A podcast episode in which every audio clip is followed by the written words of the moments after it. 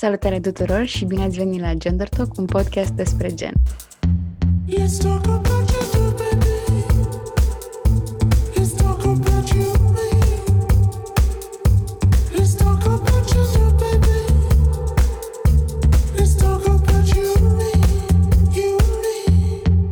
Eu sunt Dani, gaza voastră și astăzi la cel de-al doilea episod, Gender Talk, uh, vorbim despre gen și limbaj alături de Maria. Salut! Bună! Uh, Maria, spune câteva lucruri despre tine înainte să începem. Uh, locuiesc la Paris de vreo 20 de ani și lucrez ca lingvistă. În ultima perioadă am lucrat foarte mult pe chestii legate de gen și probabil că de aceea m-am trezit în această emisiune. Cu siguranță. Uh, deja am început și în primul episod să vorbim puțin despre asta și despre cât de important e limbajul, despre faptul că genul este un limbaj, e un fel în care noi comunicăm cu ceilalți, uh, lumea noastră interioară și cât de bogată e ea și cum vrem ca ei să ne perceapă.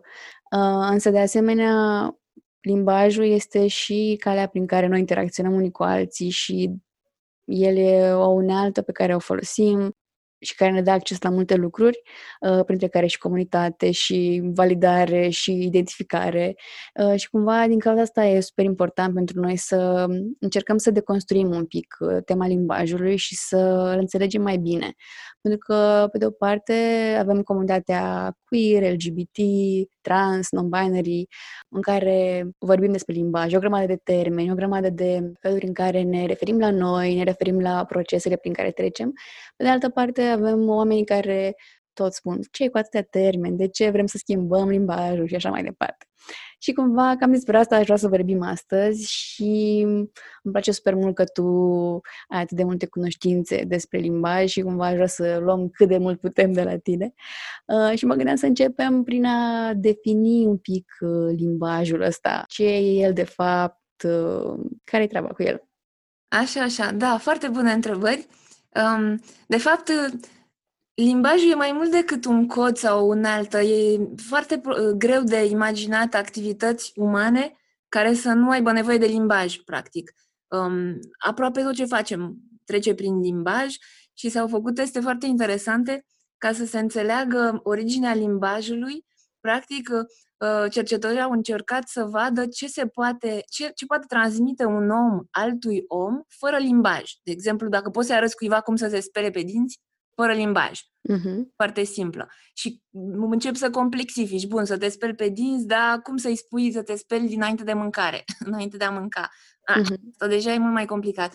Deci, cât, cât poți să, cum poți să transmiți, ca practic cum transmit uh, unele animale, deci fără limbaj articulat, prin imitare, fiindcă imitarea rămâne un mod de a învăța lucruri uh, și pentru umani, și um, care e rolul limbajului și ne dăm seama că aproape absolut tot ce facem trece prin limbaj. Nu, nu ne putem imagina o comunitate de umani fără limbaj. Deci, practic, nu e numai o structură sau unealtă, e efectiv o parte foarte importantă din viața noastră. de e și normal să vorbim atât de mult de limbaj. Și ca să revin la gender și la uh, comunități LGBT, etc., există congrese internaționale fix pe limbaj și gender. Adică sunt cercetători din toate țările care se întâlnesc timp de câteva zile și care vorbesc de dimineața până seara numai despre genul ăsta de, de întrebări, ceea ce înseamnă că sunt foarte importante pentru foarte, foarte multă lume. Um, și în funcție de limbi, în funcție de istoria culturilor, în funcție de uh, dezbaterile pe teme LGBT în, în diversele culturi, întrebările sunt foarte diferite. De exemplu, româna fiind o limbă romanică, e o limbă care are genuri, uh, în gramatică învățăm despre masculin, feminin, neutru și practic asta ne configurează modul în care ne imaginăm genul, dar asta nu se întâmplă în toate limbile. Deci e foarte important, dezbaterile nu, sunt, nu se pun în aceleași, în aceiași termeni în funcție de fiecare limbă.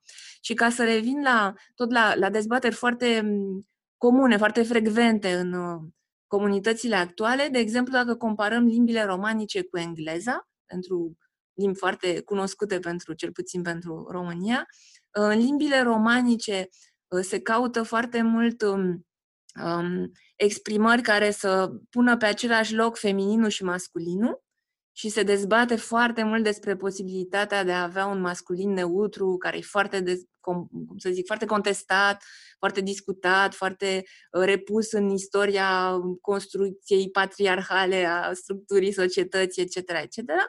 Și um, metoda cea mai des folosită în limbile romanice este să se marcheze femininul și masculinul în mod egalitar, pe când în engleză, care e o limbă mult mai puțin, uh, în care genul e mult mai puțin prezent și în gramatică, adjectivele nu au gen, uh, numele de meserii în general n-au gen, etc., etc.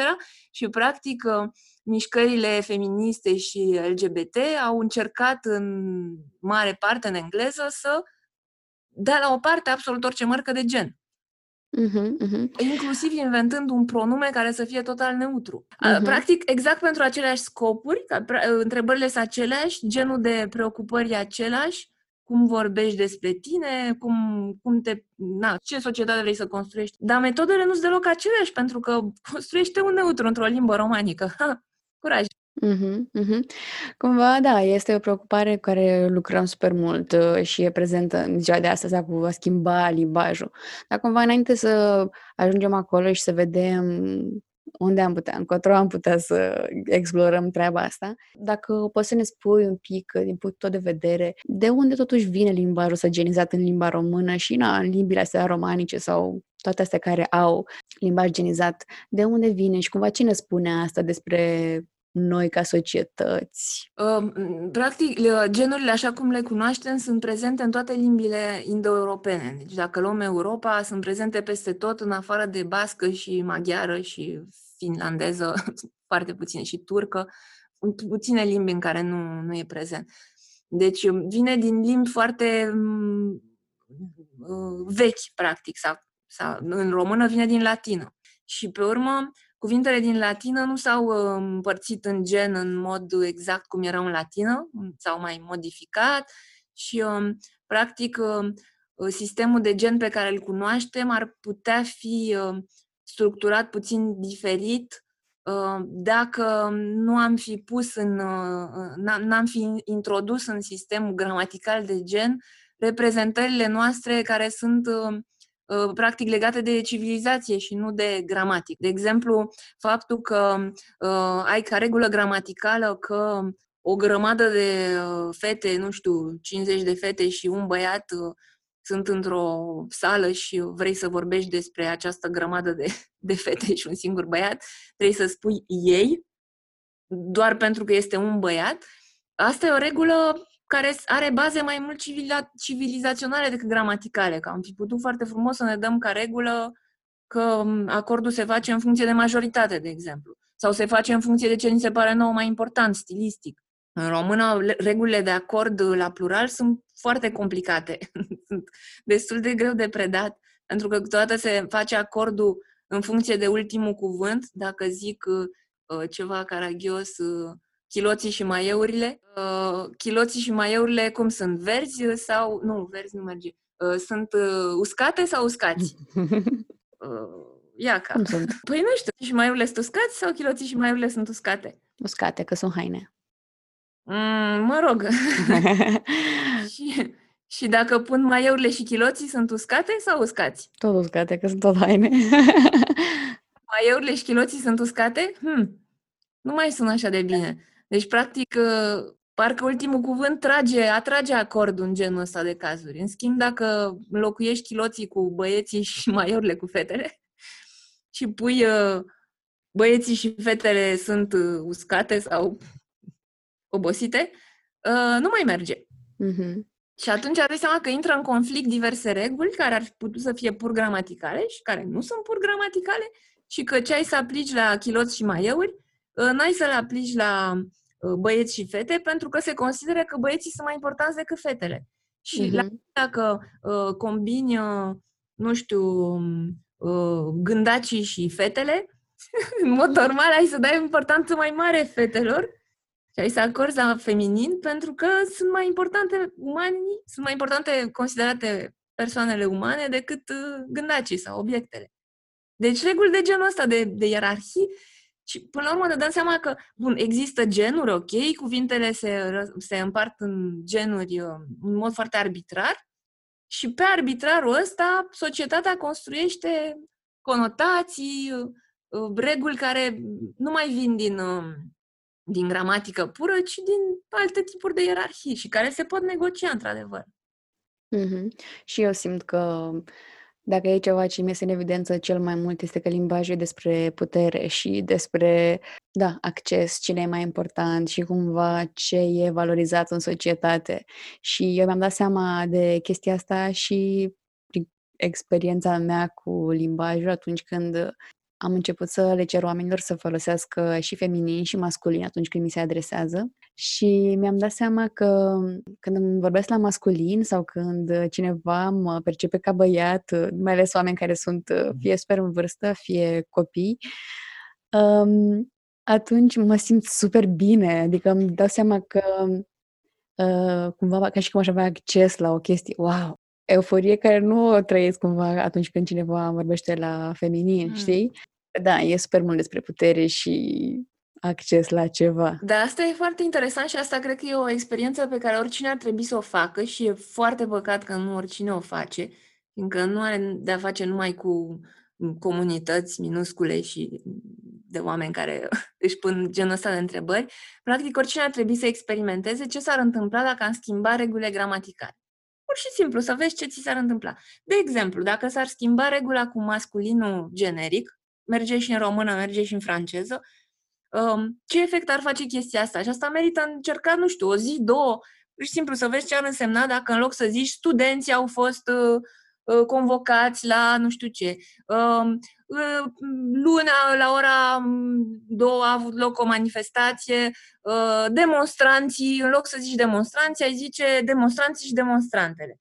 Sau studenții și studentele. Hai să vedem ce se întâmplă. După aia putem să luăm altă opțiune. Să zicem, hai să terminăm și cu studenții și studentele, că pare greoi, și demonstranții și demonstrantele, și muncitorii și muncitoarele. Mm-hmm. Hai să trecem totul la feminin. Și să explicăm la oameni că testăm altă regulă gramaticală, femininul neutru. Deci, la feminin, mai ales în română, merge și mai bine decât în franceză, fiindcă în română um, um, sunt o groază de substantive care sunt neutre și care oricum au forma plurală la feminin. Deci, hai să trecem demonstrantele, studentele, senatoarele, um, parlamentarele, etc., care să fie total neutru. Deci, explicăm la oameni că asta e noua regulă gramaticală, femininul, dragi, dragi prietene, dragi prietene, deci nu vă supărați, stimați băieți, sunteți incluși în dragi prietene.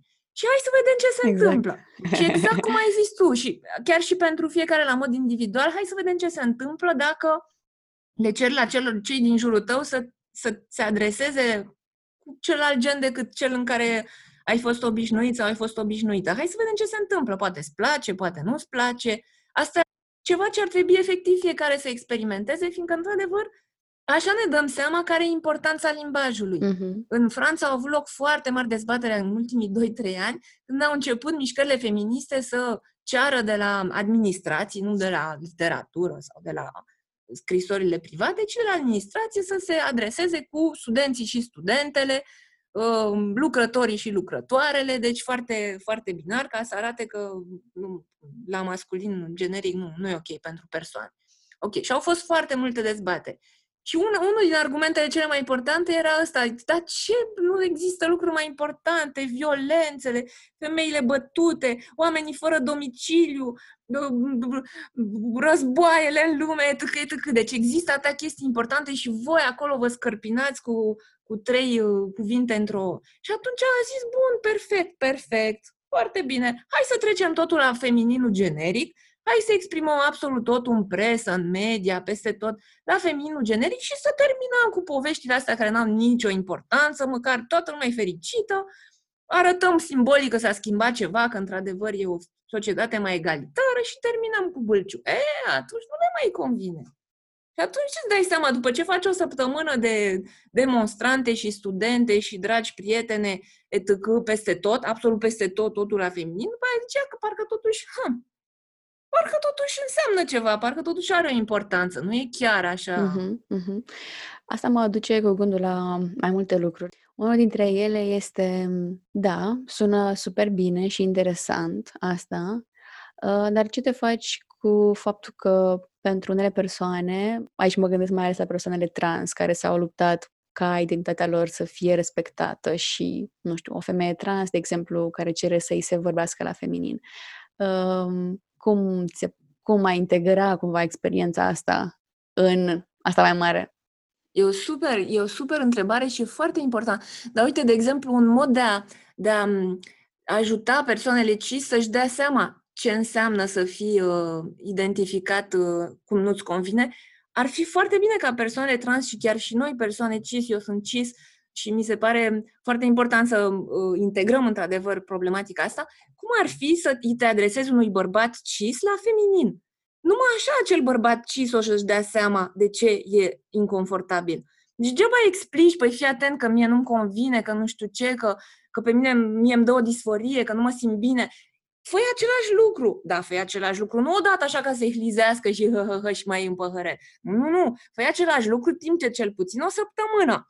Deci ia orice persoană cis, că se identifică ca femeie sau ca bărbat, și identifică-o greșit o săptămână sistematic.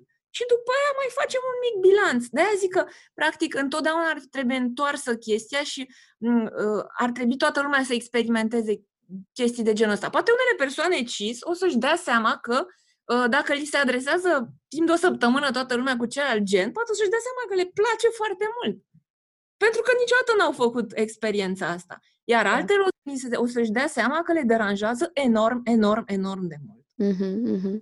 După experiența asta de o săptămână, o să fie mai atente, probabil, la persoanele trans care le zic mă deranjează. Da, știu ce, știu ce înseamnă să te deranjeze. De fapt, asta e problema. E, ă, atât de puțină lume își pune întrebările astea, deocamdată, dar o să vină încet, încet, um, încât e foarte greu să imaginezi cum ar fi cum ar fi să, să nu-ți convină, de fapt, cum ar fi să nu-ți convină sistemul de gen? Asta e foarte greu. Pentru persoanele cărora le convine. Practic, ă, la naștere ți s-a spus ești fetiță sau ești băiețel, după aia ți s-a zis ce ai voie să faci și ce n-ai voie să faci. Ok, ți-ai interzis o grămadă de chestii, ă, toată lumea ți s-a adresat cu un, ă, pre, un pronume și cu prenumele care ți-a fost dat la naștere, îți convine, îți place și practic nu-ți imaginezi că ar putea să fie altfel. De aia zic că ar fi foarte și chiar și alegerea uh, pronumelui ar trebui să o spună toată lumea. Pentru că asta te obligă să-și zică, da, totuși e o alegere, adică totuși la un moment dat am decis că îmi convine și aș fi putut să decid altceva.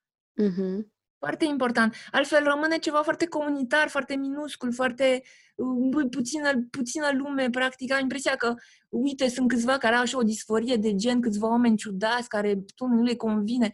Nu, toată lumea are disforie de gen. Dacă, dacă ți se spune invers decât îți, îți convine ție în mod uh, total de dimineața până seara, toată lumea zice invers.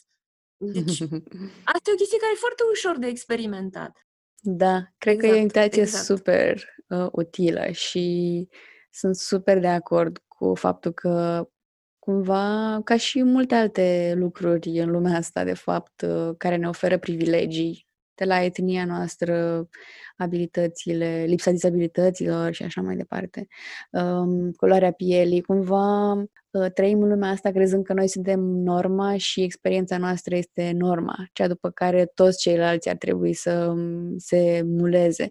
Și cred că doar în momentele în care ne provocăm și ne punem în situații care ne scot din zona noastră de confort, de fapt putem ușor să înțelegem, pentru că cred că niciodată nu o să putem înțelege experiența de oprimare uh, decât dacă o trăiești. Poți să o înțelegi teoretic, poți să dezvolți empatie, uh, dar uh, da, cred că autoprovocarea, punerea în situații de genul ăsta e super utilă. Deci asta e foarte important pentru o societate mai inclusivă, um, nu numai pe limbaj, de efectiv, nu înțelegi ceva, te depășește, ia hai să vedem cum ai putea să înțelegi până la urmă nu e atât de complicat. Până la urmă nu, nu ia foarte mult timp ca să înțelegi. Deci îți zice cineva, mă, mă deranjează să fii identificat la genul pe care mă identifici, hai, fă invers. Și să vezi ce... Și, într-adevăr, limbajul e ceva, să spun, ce, ce ni se pare neutru în limbaj e pur și simplu obișnuința.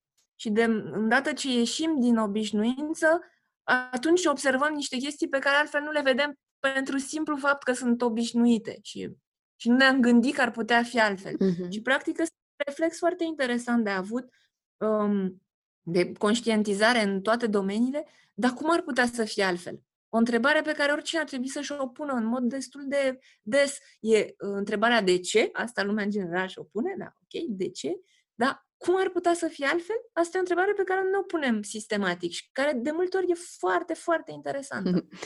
E greu să atragi că după tine majoritatea, asta ia timp, dar în momentul în care ai atras majoritatea, ai câștigat bătălia și uh-huh. câștigi pe toate domeniile. Și așa e și în limbaj. În momentul în care um, un cuvânt nou apare, ce e greu e să convingi cât mai multă lume să-l folosească. Uh-huh. Și, uh, în momentul în care ai convins o masă critică, ai intrat, gata, e too late. Că ai vorbit super mult despre uh, cu ideea asta, apropo de uh, a vorbi doar la feminin, de exemplu, cum ar fi. Uh, cum ar fi, mă, da. da, mă duce cu gândul la să te întreb uh, Uh, de fapt, să vorbim puțin despre faptul că, na, poate că felul în care vorbim acum este o oglindă ale societății noastre și a societății patriarhale, a istoriei noastre și felul în care am evoluat împreună ca societate. Uh, și mi-ar plăcea să îmi spui mai multe despre cumva dacă e să ne dorim să schimbăm limbajul. Cum facem? Așteptăm să se schimbe societatea și să cadă patriarhatul? Sau uh, ce? Care e alternativa? Da, super întrebare filozofică.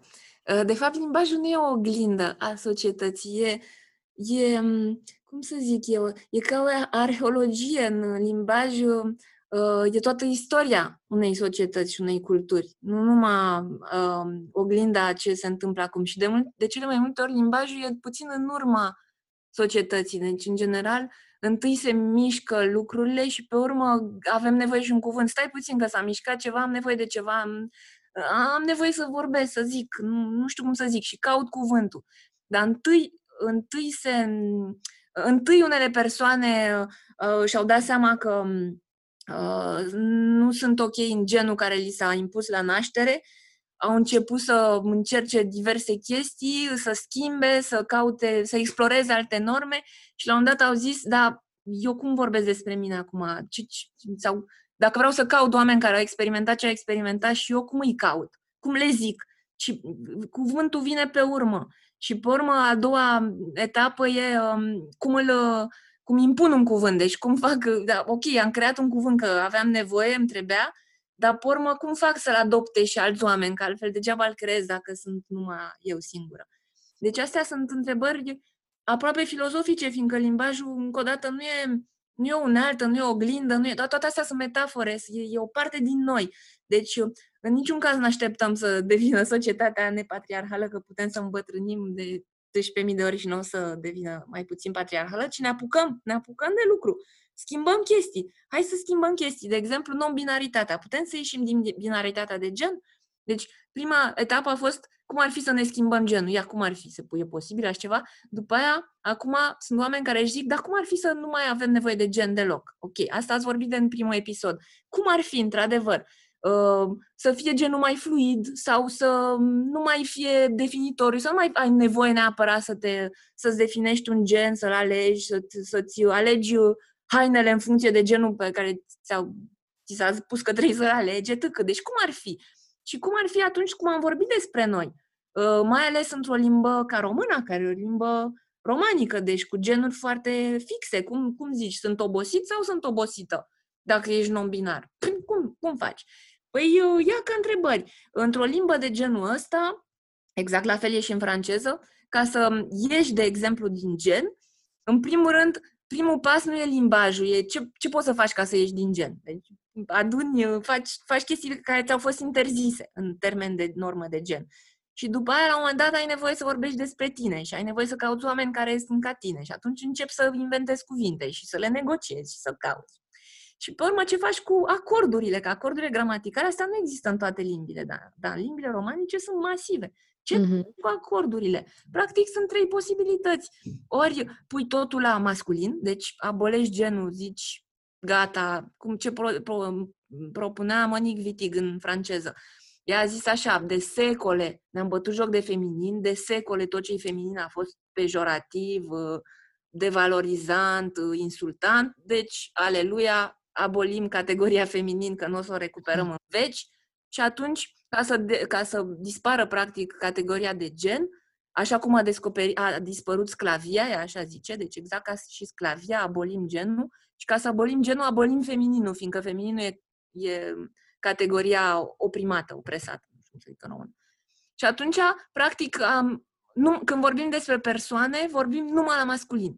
Terminăm cu genul, gata, pa, masculin. Sau uh, uh, trecem de la un gen la altul în mod fluid și neprevizibil.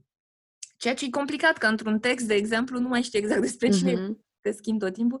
Deci, până la urmă, trebuie să schimb măcar de la un capitol la altul sau, în fine, e puțin complicat, dar poate să fie amuzant și poți să faci efect de stilistice. Ok. Sau trecem totul la feminin, ca să arătăm că am făcut o mare ruptură față de masculinul generic neutru care a fost uh, vândut timp de secole și uh, invers, deci abolim genul, dar băgăm pe toată lumea în feminin. Și atunci lui tati îi zici, dragă tati, ești obosită, mm-hmm. îi explici că asta nu înseamnă că e, îl faci femeie, ci pur și simplu înseamnă că e abolit genul și că n-a mai rămas decât genul feminin pentru mm-hmm. că adresezi persoanelor. Deci cam astea sunt singurele posibilități pe care le vede lingvistica. Fie fluiditate totală, dar e greu să dai coeziune la texte, fie alegi unul din ele. Mm-hmm. Fie și... lipești cum facem actualmente, dai un gen unui om odată la naștere și zici să nu ia, cumva să îndrăznească să iasă din el. Asta e situația actuală. Mm-hmm.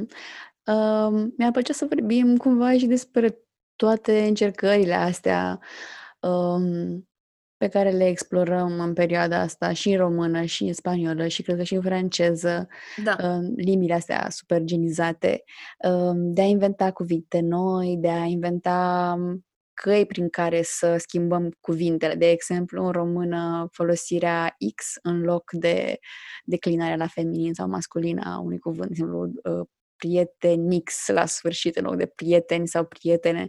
În uh, engleză, bine, engleza nu se pune, dar și engleza au început să se inventeze cuvinte, de exemplu, în loc de uh, niece or nephew, se folosește nibbling, sau, da, bine, da, da, oamenii da. inventează vari... Da, da, în engleză mult mai puține, fiindcă au mult da. mai puține nevoi, da. Frate, soră au nevoie, mamă, tată, bof, acolo câteva hi și... Da, dar în limbile astea ale noastre.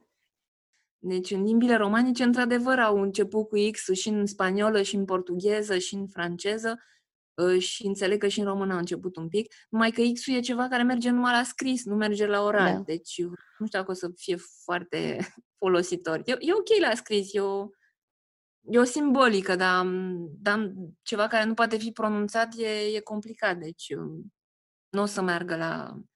Marea majoritate a, a comunicărilor între umani sunt totuși la oral, nu la scris. Mm-hmm. Deci, ceva care nu merge decât la scris e provizoriu. E interesant pentru că, după părerea mea, suntem într-un plin șantier de aia. Mi se pare interesant să vezi care sunt posibilitățile. Zici, uite ce, uite ce vă propunem noi, uite care sunt uneltele. Acum vedem ce idei ne vin colectiv. Mm-hmm. Cu x eu nu cred că o să meargă mult din cauza că nu e, nu are deci rupe echivalența între scris și, și citit. Da, why not? E, e șantier. Merită încercat. Workshop, da, hai să, ne, să te pui mm-hmm. luați împreună, luați bucățele și vedeți ce faceți cu ele. Dar asta toată lumea trebuie să facă chestia asta. Mm-hmm, mm-hmm.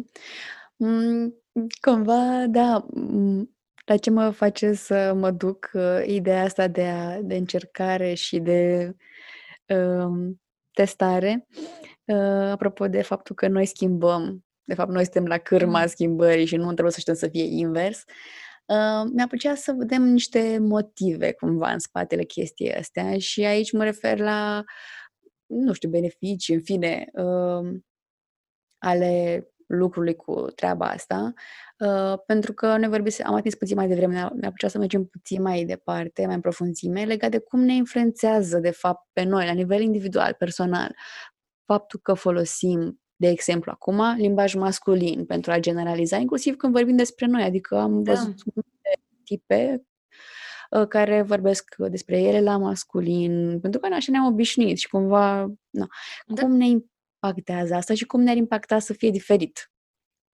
Păi cum ne-ar impacta asta trebuie experimentat, fiindcă uh, e greu să, să zică cineva, cum să spun, nu e o decizie pe care o vor lua lingviștii sau lingvistele, iaca, este o experimentare care poate să fie foarte individuală. Deci de-aia zic că trebuie întâi lansată faza asta de experimentare și în asta suntem, de fapt, actualmente.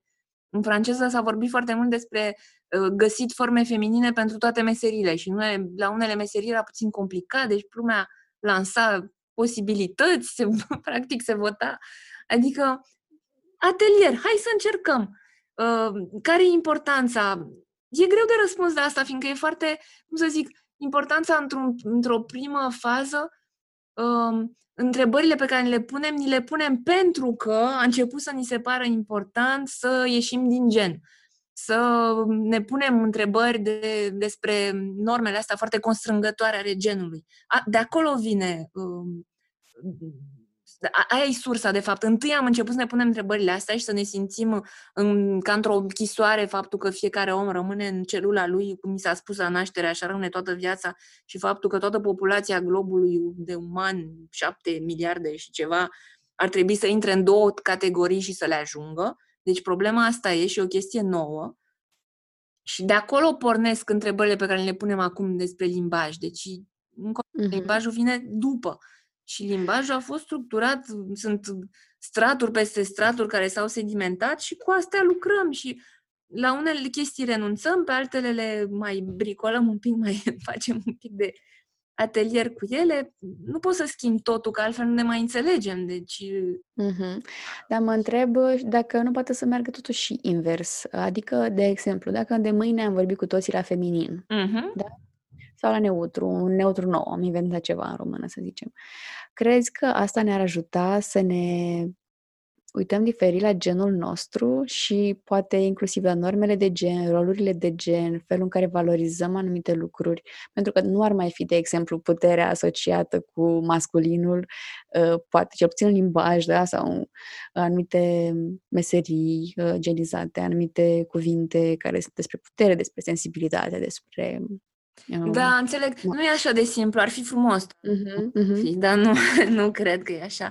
Adică nu e magic, limbajul nu are o putere magică, de-aia de ce vine după. Dacă nu e um, legat de ceva mult mai profund, de, de schimbări profunde, de nu, nu scăpăm de tensiuni și de lupta pentru putere doar schimbând limbajul. Asta s-a făcut la un moment dat pe um, meserii, pe nume de meserii, la un moment dat s-a vorbit de um, political correct și de uh, schimbat nume de meserii pur și simplu ca să le zici mai, uh, mai politicos, mai frumos, mai ne, uh, nepeiorativ. Și dacă, dacă în spate nu există o um, dispoziții în câmpul muncii să fie revăzute efectiv um, drepturile, orarele, salariile, tâcă, degeaba schimb doar cuvântul, e doar reclamă, e marketing, deci nu, nu merge singur, trebuie uh-huh. întotdeauna e foarte profund. Deci faptul că s-a, de exemplu, în franceză s-a um, renunțat la cuvântul domestic, care însemna, ce însemna?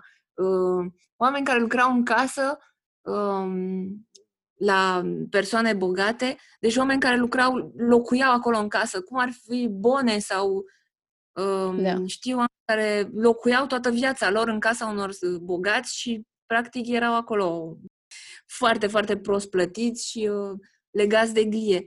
Uh, a dispărut cuvântul, dar a dispărut și meseria. De fapt, în momentul în care s-a zis EDA domicil, deci ajutoare la domiciliu, uh, asta era legat și de drepturi. Deci nu s-a schimbat doar cuvântul.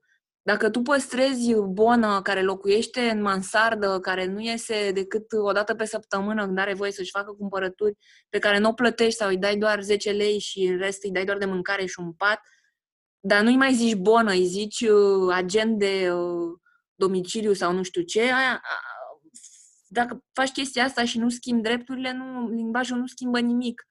Deci uh, asta poate se întâmple și la gen. Dacă s-ar schimba în mod artificial doar limbajul, fără să fie legat de o mișcare într-adevăr da. uh-huh. profundă, n-ar avea niciun, uh, niciun efect, fiindcă există limbi care n-au gen și care sunt tot patriarhale. Deci... Cum văd oamenii ăștia? Deci e, tot la fel? Și tot la fel, pentru că n-au folosit genul uh, în limbaj ca să-și, cum să zic, n-au folosit categoria de gen, dar asta nu înseamnă că n-au roluri feminine și roluri masculine și uh, Uh, că au numai bărbați în guvern și chestii de genul ăsta. Nu sunt legate în mod magic. Deci, uh-huh. noi am reinvestit um, toate sedimentele astea care în română vin din latină și din ce limbi au mai venit peste latină după aia, le-am investit la fiecare etapă cu diverse chestii. Unele mm. meserii, de exemplu, hai să venim la meserii pe care am lucrat mult. La unele meserii avem uh, cuvânt și, în, uh, și în, uh, la feminin și la masculin. Fiindcă în capul nostru avem uh, o reprezentare comună care ne spune clar că acea meserie poate să fie și la vânzător sau vânzătoare, iaca. Nu stă nimeni și discută. Vânzător sau vânzătoare. Ă, asta nu e gramatică, e pur și simplu pentru că în mod colectiv ne-am pus de acord că e ok să fii vânzător sau vânzătoare. În schimb, dacă iau redactor, câtă lume zice redactor sau redactoare? Încep să se fâție gagicile care sunt redactoare. A, păi nu, păi eu sunt redactor, păi stai că nu sună bine, că încep să te plăjnești, să troznești. Asta nu vine din gramatică vine din faptul că meseria de redactor, ia că zic la masculin, a fost la masculin, a fost gândită la masculin și, practic, în momentul în care au intrat câteva gagici, li s-a părut că e deja fabulos să fie acceptate ca redactor și li se pare devalorizant să zică redactoare, ca și cum n-ar fi redactor, ar fi redactoare. Uh-huh, uh-huh. Deci asta, în momentul în care o să fie mai multe redactoare decât redactor, probabil că o să zică și redactoare sau, sau între timp o să se renegocieze relațiile de gen și nu o să mai fie nevoie să pui masculinul ca să sune bine. Da, n-are cum să fie numai o decizie pur lingvistică și în spate să nu fie nimic. Dacă ar fi să te întreb că ce beneficii crezi tu că ar avea persoanele care nu sunt parte din comunitatea trans uh, sau nu sunt părinți, prieteni, uh, de a, um, de a acorda atenție a procesului de a avea un limbaj inclus, inclus, inclusiv față, inclusiv, scuze, de uh, prietenilor trans și, în mm. general, inclusiv față de femeile din viața lor sau uh, persoanele non-binare. Uh, deci, care crezi că ar să fie niște lucruri ca să îi motivăm cumva, că nu vreau să rămână doar în bula noastră, știi? Da, ca să-i motivăm, asta e destul de greu. Da, e adevărat. E o super întrebare și e destul de, de complicat atât timp cât au numai avantaje.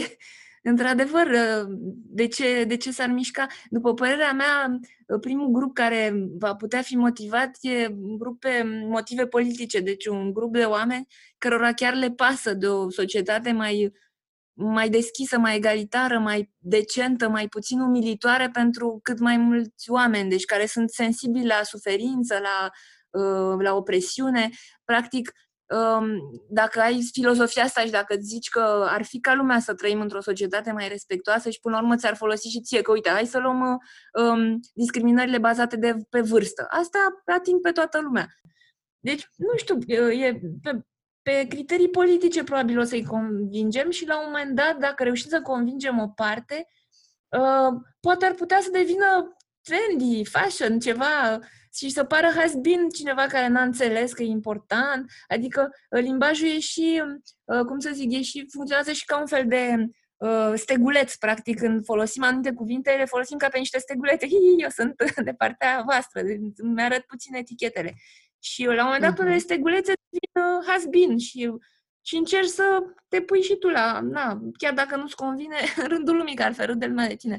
Deci e o chestie de, de masă critică la un moment dat, dacă, chiar și aici, dacă din ce în ce mai multă lume arată că le pasă, la un moment dat uh, și cel, celor care de fapt nu le pasă, o să intre și ei acolo în rând ca să mm. pară că nu sunt demodați, nu știu.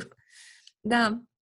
Pe politică pot fi convinși, mm. nu pe pe altceva. Deci, cumva, dacă ne ascultați și dacă vreți o societate mai bună, o lume mai bună, în care să fim cu toții mai liberi și mai libere, uh, încercați, dați o șansă exercițiului ăsta de a vă juca cu genul și limbajul și felul în care se transpune genul în limbajul vostru, inclusiv atunci când vorbiți despre voi sau când vorbiți cu, despre alții, cu alții și uh, vedeți cum vă simțiți, vedeți cum ce trezește asta în voi. Și cred că e util așa, o săptămână, o zi măcar de reflectat și de privit uh, în interiorul nostru să exact. vedem ce trezește în noi, e super bine venit. Experimental!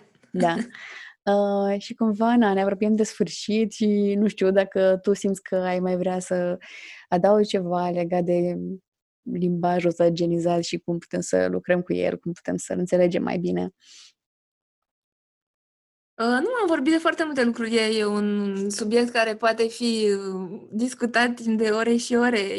Eu, de exemplu, fac un curs care durează 24 de ore pe, pe genul ăsta de, de probleme, de cum, cum să te adresezi, uh, ce importanță are, mm-hmm. ce ți când zici ziariștii, de exemplu, ce ți, ce-ți imaginezi, ce, ce prototip de om îți imaginezi ce uh, consecințe au anumite proverbe, fiindcă foarte multe sunt extrem de fie sexiste, fie uh, homofobice, etc., etc. Deci, practic, um, ce, ce rol are limbajul în peisajul ăsta pe care îl construim și cum ne construim, de fapt, viața inclusiv cu limbaj. E, e o întrebare foarte profundă și foarte complexă. Deci. Mm-hmm.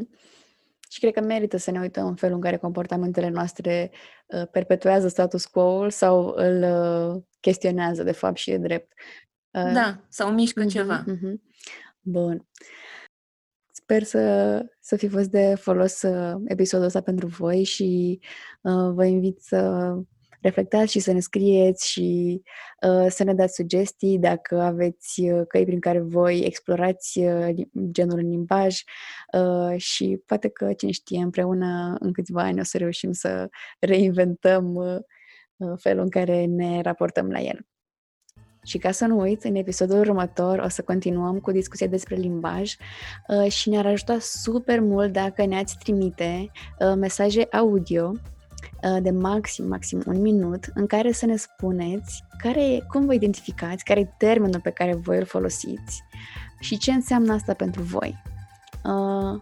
Uh, pentru că în episodul următor o să intrăm mai în profunzime în uh, toți termenii ăștia în care notăm uh, agender, non-binary, trans, queer uh, și ce înseamnă ele pentru noi și ne-ar plăcea super mult să arătăm o diversitate de înțelegere la acestora. Așa că dați-ne mesaj audio pe Facebook sau pe Anchor FM unde avem podcastul uh, și să vedem ce iese. Bun. Uh, și cu asta Încheiem aici și ne auzim la episodul viitor. Mersi super mult, Maria, că ai fost alături de noi. La revedere! Pa!